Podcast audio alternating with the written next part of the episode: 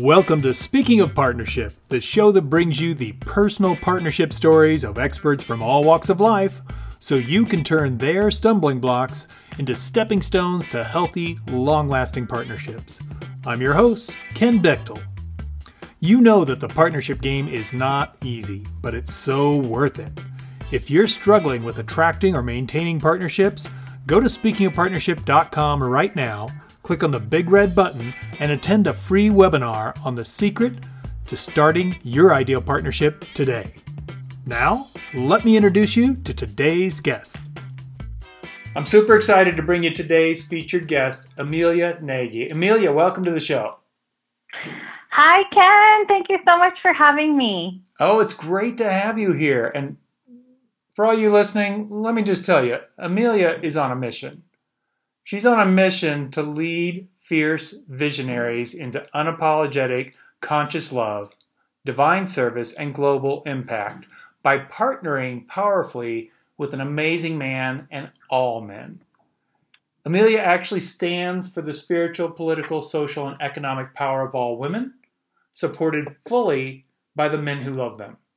She's the founder of Worthy of Love, and Sacred Partnership Love Movement. And she's a certified Alison Armstrong teacher, practitioner, and she's been featured on a number of different podcasts and summits. She lives in San Diego with her husband, her soulmate and twin flame, Emil, and their 5-year-old daughter, Alessandra. Plus, their Rottweiler, Bernie. I love that name. Amelia, do me a favor. Would you just take a minute, give us a glimpse into how you got started on this path of partnering powerfully with men? I got started on this path because I was a dating disaster and a major drama queen when it came to relationships. And I struggled profoundly with connecting meaningfully with men. So what was the turning point for you? The turning point for me was a vision.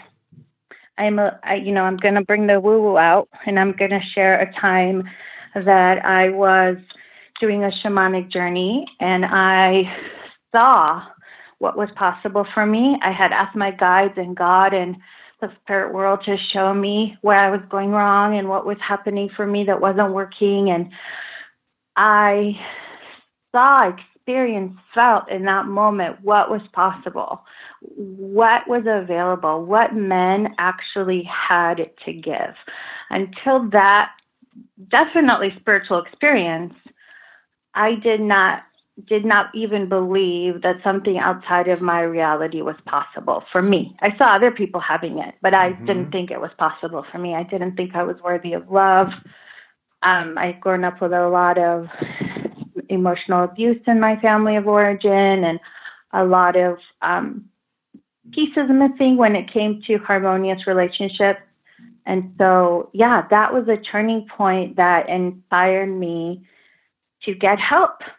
And I ended up shortly after in one of Alison Armstrong's initial workshops that share basically about her work and about men, and I had some major breakthroughs in that workshop, and that was in 2006, and I have been studying with her ever since, and now I'm a certified coach by PAX and a partner of PAX as well. And so here it is now, all these years later, and I have somehow become an expert in this area. And I guess what I want to say about that primarily is that, every master was once a disaster. That's very, very true. Yep. Yeah, nobody starts out at the top of the ladder. We got to work our way up. That is so, so true. So yes. I love that journey, and trust me, you're not even scratching the surface of woo-woo that we've done on this show, so don't worry about it. Okay, good.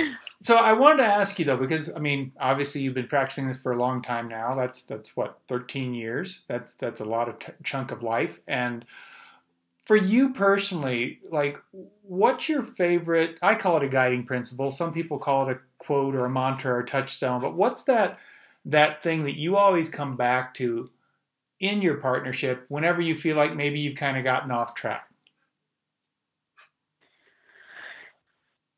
Thank you. I love that question. And it's so simple. And it really is that love, like real, honest love, real, honest connection is so natural. It's so organic. It's something that we know how to do. We understand this. It's in us. It's in our spirit. It's in our DNA. What's wrong is that we receive a gazillion of conflicting messages about who men are, about who women are, about who we are, about what our self-worth is determined by. And all of these conflicting messages cause so much confusion.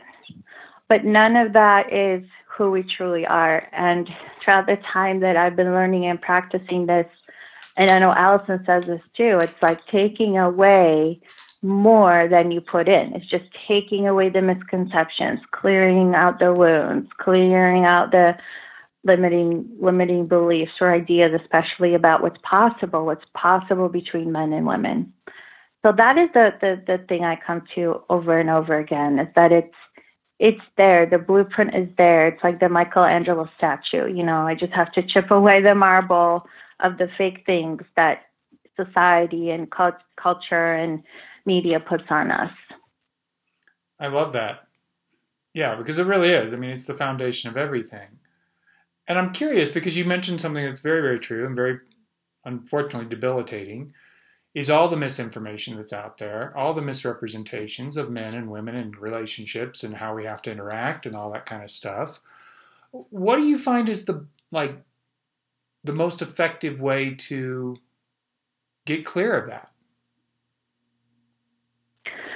Yeah, it's so amazing, Ken, because I honestly can tell you I have tried a lot of things, having been a disaster.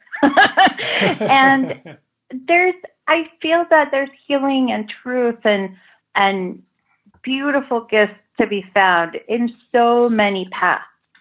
And like the truth is the truth. So you can arrive to the truth of who we are, the beauty of who we are, through yoga, through meditation, through chanting, through traveling the world, through career and serving others through your career, through maybe even exploring a very strenuous exercise routine where you're challenging yourself daily and having to really dip into those spiritual reserves to get to where you want to go.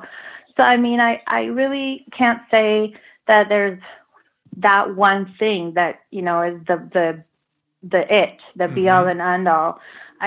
For me, it's been a combination of many, many things. And so I think for anyone who's seeking guidance and truth, the main place to go is within our hearts.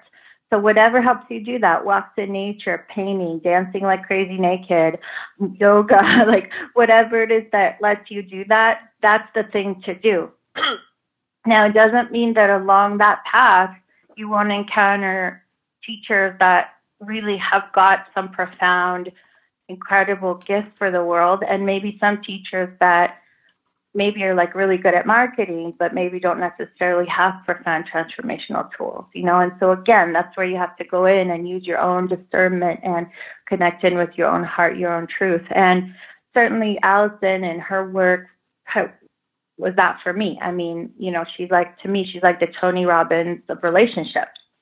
So studying with her has been profound in so many ways and has allowed me to not only build my own sacred partnership with my husband, but also help many other women who are wanting to create that in their life on their journeys of healing and dating and stripping away those beliefs. But definitely having a source for truth and having a source of support and having a source of integrity, whether that's a family member or your dog. I mean, my dog is a source of compassion and integrity for me. You know, I don't want to say like there's just this one way and you got to do it this way, because by no means do I believe that, you know? So I think everyone just has to look within and really see what's in alignment with them and who they are, and what is their next impulse? Like, what is their next question? What is their next step? What is the next thing that they want, crave, answered in their life, and just follow that next step and that next impulse. And I've learned to believe in that. I've learned to trust in that. I've learned to trust in the intuition of our own body, mind, spirit complex, knowing what it needs to thrive. Nice. And I think that's great counsel, because I mean, I totally agree. Nobody can tell you your answers. We like to have somebody do it because we don't like the answers we're getting when we ask ourselves. And so we're like, I hope somebody else will tell me what to do with my life. But that's not a powerful position to live your life from. So yeah, you're absolutely right. You've got to go within. You've got to find your own discernment and take those steps. And so I want to ask you, because one of the things that our listeners love about the show is our guests are so very generous in sharing their own personal stories in partnership.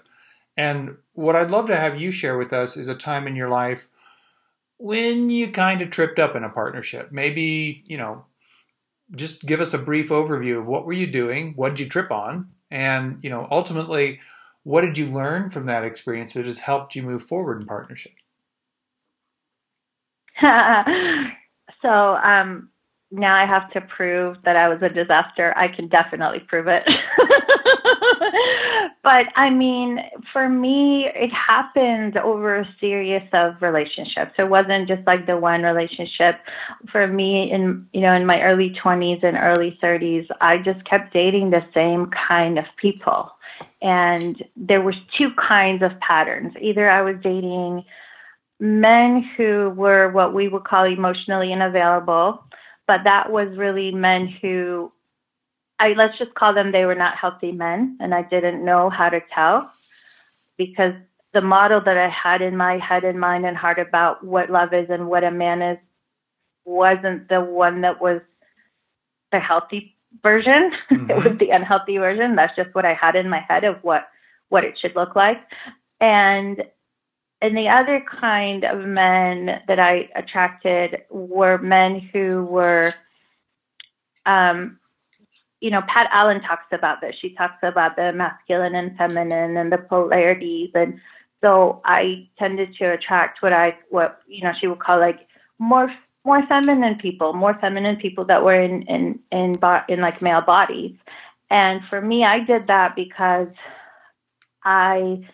and I would blame them and I would point the finger and be like, you're such a loser. But really what it was that I never wanted to be vulnerable, because being vulnerable would mean that I could get hurt again. And so I attracted people that I felt that I could control, or I attracted people that I felt that I was kind of like the top dog, and I didn't need them. They needed me. And so as long as that pattern was happening, I never could have a real partnership, because it wasn't a partnership. It was a dictatorship. And I continued that pattern, thinking that that's what love was, and thinking that the more control you had in a relationship, the better off you were. And, it came to a certain point where I realized that those relationships, there was not just the like emotional and mental consequences of not being fulfilled and not feeling met and not having the female-male polarity that my deep feminine was really craving, but also there was like an incestuous nature to them. Like the energy was so, like there was a disgust about it that came around that really had to do with like that it was like I was just being a mother figure to these men, and I was being in my masculine, and in a way, it was like demeaning and emasculating and disempowering to them. And yet I would like blame them for being wussy, Mm-hmm. So that was a disastrous pattern that I was caught in. And, I see a lot of women consciously playing out similar patterns with men, and it happens. And, there's a lot of reasons for it. There's our culture. There's what our culture says about men and who men are. There's what we've learned to assert for ourselves as women as part of the feminist movement. I mean, there's just so many ingredients in it, but yeah, that's what it was for me. And it took really one day committing that I was not going to recreate that, that I was going to do whatever it took. And I really committed. I mean, I really committed in my heart now to do whatever it takes to change that pattern. And I met my husband about 3 weeks later. So I made the commitment and I met him about 3 weeks later. And I literally, because of how I had been dating and the pattern that I had been in, like I literally, he probably like laughed if he heard me say this, but I cried like most of the first 3 months we were dating because he was amazing and because I committed to be vulnerable and I committed to let the connection be on his terms and my terms, not just on my terms. And I had, given up being the dictator and I had given up being the emasculator and I had given up being the mother figure. And so connecting with him in that way, oh my God, it felt so vulnerable and so scary, but I did it. And that is the reason why we have a partnership. Yeah. Yeah, no, that's such a great example. And it's so common in our world, right? Is all these ideas, again, misinformation about how you have to control things and you got to have the power in the relationship or else you're at risk. And I often tell people, I'm like, we've been spelling the word love wrong for centuries because it actually should be spelled R-I-S-K. Mm. You can't have one without the other. It's impossible. But we have this myth that if I just lock it down and there's no risk whatsoever, then I'll be loved. That's the opposite of love. Yes. That's not freedom. That's not flow. That's not love. That's not creativity. That's confinement. You are putting yourself in a prison. And it's a prison built out of fear. And I heard a great analogy. Somebody shared the story that Harry Houdini, 100 years ago, whenever he was doing his thing, always trying to escape from stuff, he had challenged anybody to, put him in a jail cell he couldn't escape because he was known for escaping from these prisons that were impenetrable and he'd get out. And so this one head of a prison said, we'll do it. And they stuck him in the cell and, Houdini does his thing and whatever he was, trying to make happen, however he did it, pulled out his little pick or whatever he did to undo the locks. He's working on it. He can't get out. He can't get it to unlock. He's freaking out. And finally he, he gives up. He admits he can't do it. And the warden comes by and just opens the door. He never locked it. Oh my gosh. Because he assumed he was locked in. He thought he had to do all this stuff to get out when really he could have just walked out anytime he wanted to. And that's what we do. We assume there's this big battle going on and, oh my gosh, it's confrontational. And seriously, do you think the people that you're interested in you're wanting to be in partnership with, their goal is to hurt you? And yet you're constantly on guard. That's not healthy. That's not healthy for anybody, right? So it's such a great example that you gave of, you had to own the fact that, I'm creating this. I'm being the dictator. I'm being the controller. I'm emasculating. I'm being the mother figure. I'm doing all these things, none of which are what I want in my relationship. Exactly. And we always are going to attract who we are. So what a great example of, what we trip on and we don't even realize it because culturally we're hearing that's what you're supposed to do. But culturally, let's look at this. How well are we doing in relationships? The majority of marriages end in divorce. So our cultural norms clearly are not serving us. And that's what happens is everybody's following that. Or they're going into a relationship they already know they shouldn't be in. And they get married anyhow. So this is so powerful what you just shared. So I want to ask you, we're going to kind of flip the tables here. What's a time in your life, I call it a proud moment of partnership. One of these times where, it could be romantic, but it could also be family, career, whatever else. But when you think about it and you look back on it, you can't help yourself. You just smile and you're like, that was the coolest thing ever. Like, what's one of those for you, Amelia? Thank you for asking that. I'd love to share this moment. It's just a beautiful thing to get to really share from my heart. And I want to share this moment pertaining to partnership, which happened with me and my now husband. And what happened is we went for a bike ride and we went out to eat and then we were in the car and we were saying goodnight. And I started to, and I didn't know this at the time that I was doing it, but I started to sabotage the connection because it was going so well. And what I proceeded to do, and I didn't know I was sabotaging, I just thought I was communicating. That was my word for everything. Well, I'm just communicating. I'm just expressing myself. I started to proceed to tell him things like that to him, to me, I thought I was expressing myself, but to him, it all came out sounding, you're not good enough, you're not good enough, you're not good enough, this is wrong with you, this is wrong with you, and this is wrong with you. And I remember that moment because it was so powerful in that, like, I was doing my self-centered, self-expressing, and I started to notice, like, the air deflate, like he seemed smaller and he seemed like sunken, and it just was like I could like feel the color drain from his face. It was just such a visceral experience for me, and my normal instinct would have been to inwardly gloat and be like, oh good, I got control, right? Like to have this sense of like satisfaction. Mm-hmm. And I remember in that moment with him, I think because I had vowed and committed, and because of who he is, he's amazing, I, rather than move along my normal life and just assume that I had won and all was good, I noticed. Like, I noticed the effects of what I had done. I could see it.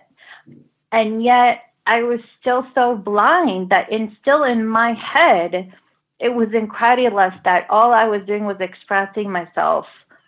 And why was he reacting this way? I was still telling myself the story that, you know, I didn't do anything wrong. Mm-hmm. But I could see it. And in this one moment, I decided not to walk away from it and not to assume that I had won, even though I was in the dark.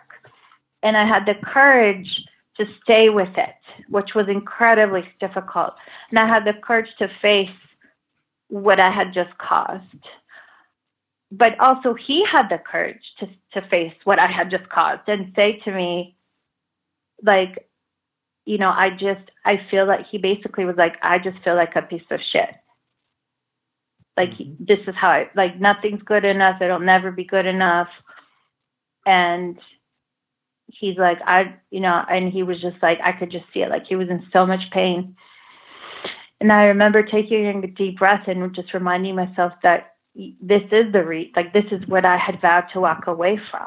And I could no longer just pretend that this behavior was okay. Like, it clearly wasn't okay, but I never really let myself feel it before, you know? Mm-hmm. And I remember in that moment, I am proud of what I did, because what I did was I said, I am so sorry for everything that I said. I am so sorry. I'm so sorry. I am sure it's not your fault. And I think it's just me living through my insecurities. Like, I had the courage to say that to him, and he had the courage to let me say that to him rather than just like slam the car door and drive away, which is what many people probably would have done. And he had every right to do, and he would have been completely validated in doing that. And now I can see it from where I'm standing. But at the time, this was a normal thing I always did that made me feel good, that mm-hmm. affirmed my sense of superiority and my dictatorship, my subconscious hidden dictatorship that I was always pulling on people, you know? And so, yeah, I'm proud of that moment, because in that moment, I didn't walk away from it. I didn't, it's almost like I didn't choose the high or the drug. I chose the truth. And that was pivotal. That was pivotal, because that wasn't the last time that happened. Like, I'll be totally honest, it happened again, but every time it happened, after that, I could catch it sooner, and I would stop myself sooner. And because I'm human, you know, now it's 10 years into our relationship, and yeah, it's true. It's been a long time. I don't remember how long, you know, it's probably been years. Maybe, I don't know. We'll have to see. Maybe I've done it. I don't know. But I think like now it's something that just, it doesn't occur to me. It doesn't come naturally to do. It's something that I don't, that I might resort to that resource if I'm like extremely upset and like in a really freaking out situation, but I just don't go there anymore. It's just, it doesn't serve anyone. And I'm so glad about that. But I mean, I just want to also say, like, I'm not perfect. I'm not saying that I never mess up or I never like emasculate, you know, I just, what I'm saying is because I'm so committed to truth and to love and to partnership, I think that commitment gives me the wings and the courage to be willing to face the truth in my own harmful behaviors. Amelia, I think that's so powerful what you just shared. And, you know, it's interesting because your comment about, you know, you chose not to just get the high of feeling like you were in power again and face the uncomfortability of owning that you just created a train wreck right there in the car.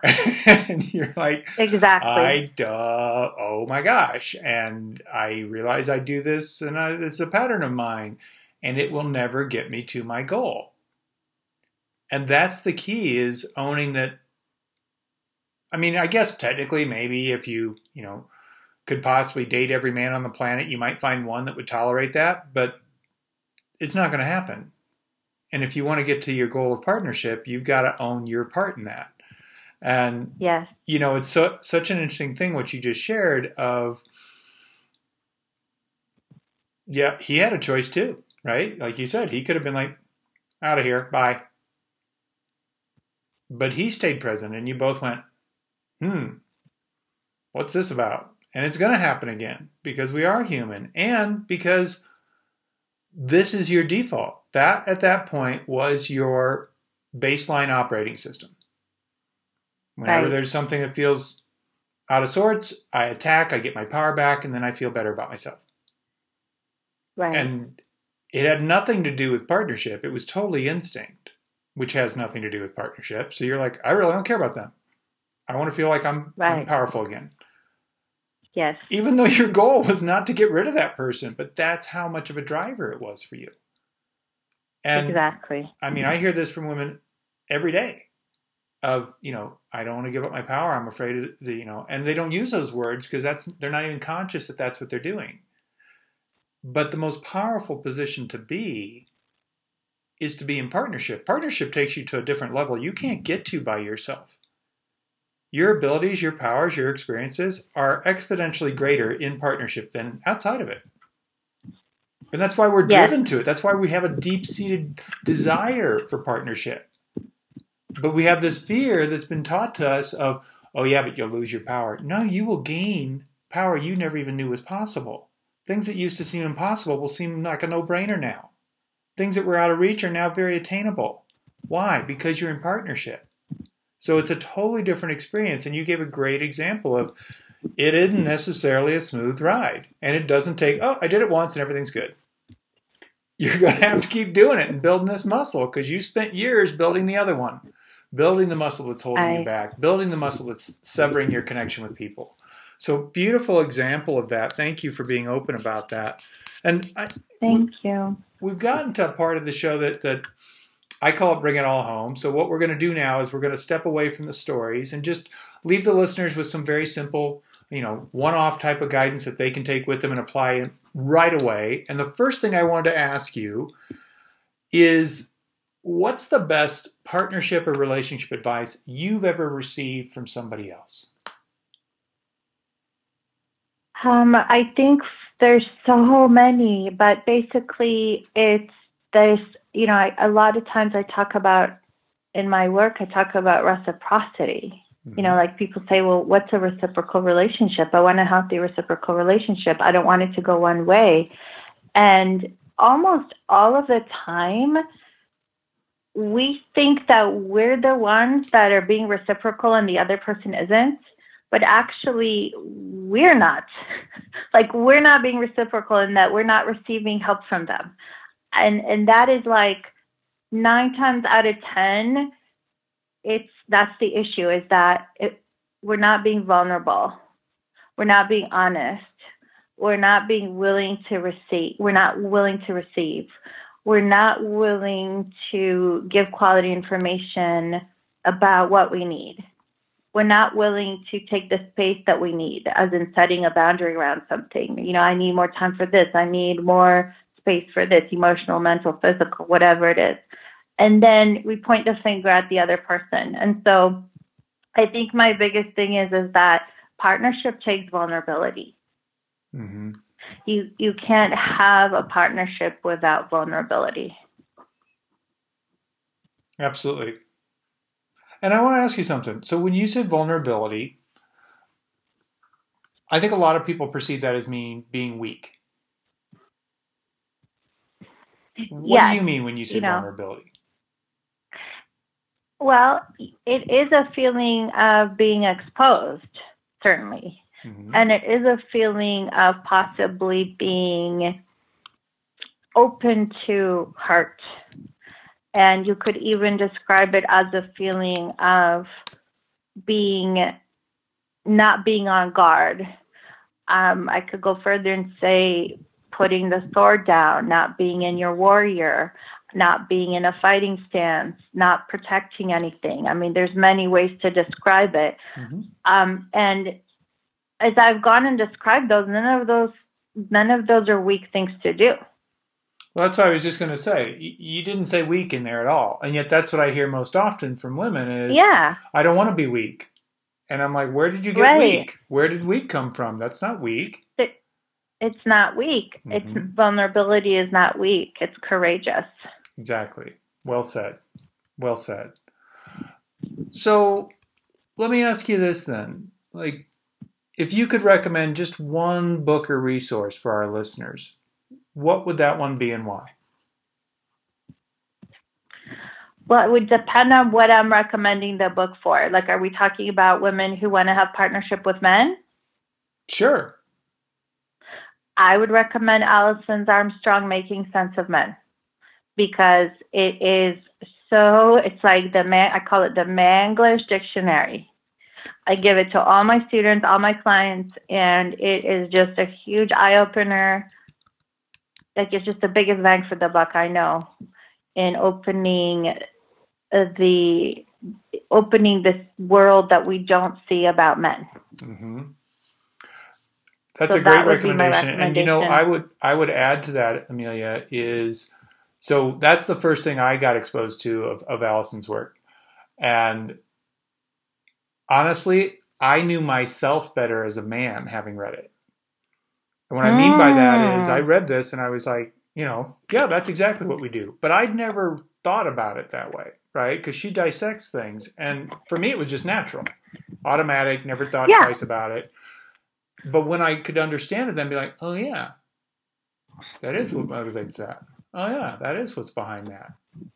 And so the thing I would mention to our listeners is, yes, great resource. Absolutely read that book. Share it with the men in your life. They will be like, this is crazy good. I've never met a guy I've given that to that hasn't been like, this is amazing. So even though it's called Making Sense of Men, it helps men make sense of themselves. And in turn, they learn more about you because it's contrasting those two, masculine and feminine. So yeah, it's a tremendous resource for everyone. So thank you for that. Well, yes, my pleasure. Yeah. And, we're at the end of the show. I want to make sure our listeners know how they can get a hold of you and find out more about what you do. How would they do that, Amelia? Well, I would love to give everyone what I call a sacred love activation miracle. And I call it a miracle because it's a quick vibrational healing, sound healing, and meditation. So that you can get at www.women, worthy of love, womenworthyoflove.com/activation. So it's the Sacred Love Activation Meditation. And in general, if you go to womenworthyoflove.com, single woman, womenworthyoflove.com, you can find all kinds of goodies about me. Testimonials, blogs, information about who I serve, what exactly I do, and more about me, my bio, things like that. Awesome. Fantastic. And for anybody who didn't catch that in live time and you didn't get everything written down, don't worry about it. You simply go to speakingofpartnership.com, type in Amelia's name, and you'll go straight to her show page, and we will have all those links there. So it's really easy for you to get a hold of that free gift. Thank you, Amelia, for offering that. Yes, my pleasure. Yeah, and I really appreciate you being open and sharing these stories and experiences that you went through. I've definitely learned a lot. I know our listeners have too. Thank you again for being on the show today. Yes, my absolute pleasure. And if I could just say in closing, partnership is, I call it sacred partnership, because like you said, Ken, it's a synergy. It's not just a symbiosis. It's not 1 + 1, it's 2. It's like 1 + 1 is 2,222 to the nth. So I encourage us all to seek that genuinely and courageously and with all our hearts, because it is really, really, really worth it. There you go, folks. You got your marching orders. Beautiful. Thanks, Amelia. My pleasure. Bye now. Thank you for listening to Speaking of Partnership. Head over to speakingofpartnership.com for links and recaps of every show and so much more. Be sure you catch the bonus stories from our guests on Follow Your Yes Friday. It's easy to do. Just go to your favorite podcast directory, search for Speaking of Partnership, and click subscribe. Like what you hear? Leave us a rating and review on Stitcher or iTunes. The greatest compliment you can give the show is to refer us to someone else, either in person or on the web. Have a great day, and remember, even when you stumble, you're still moving forward. Peace.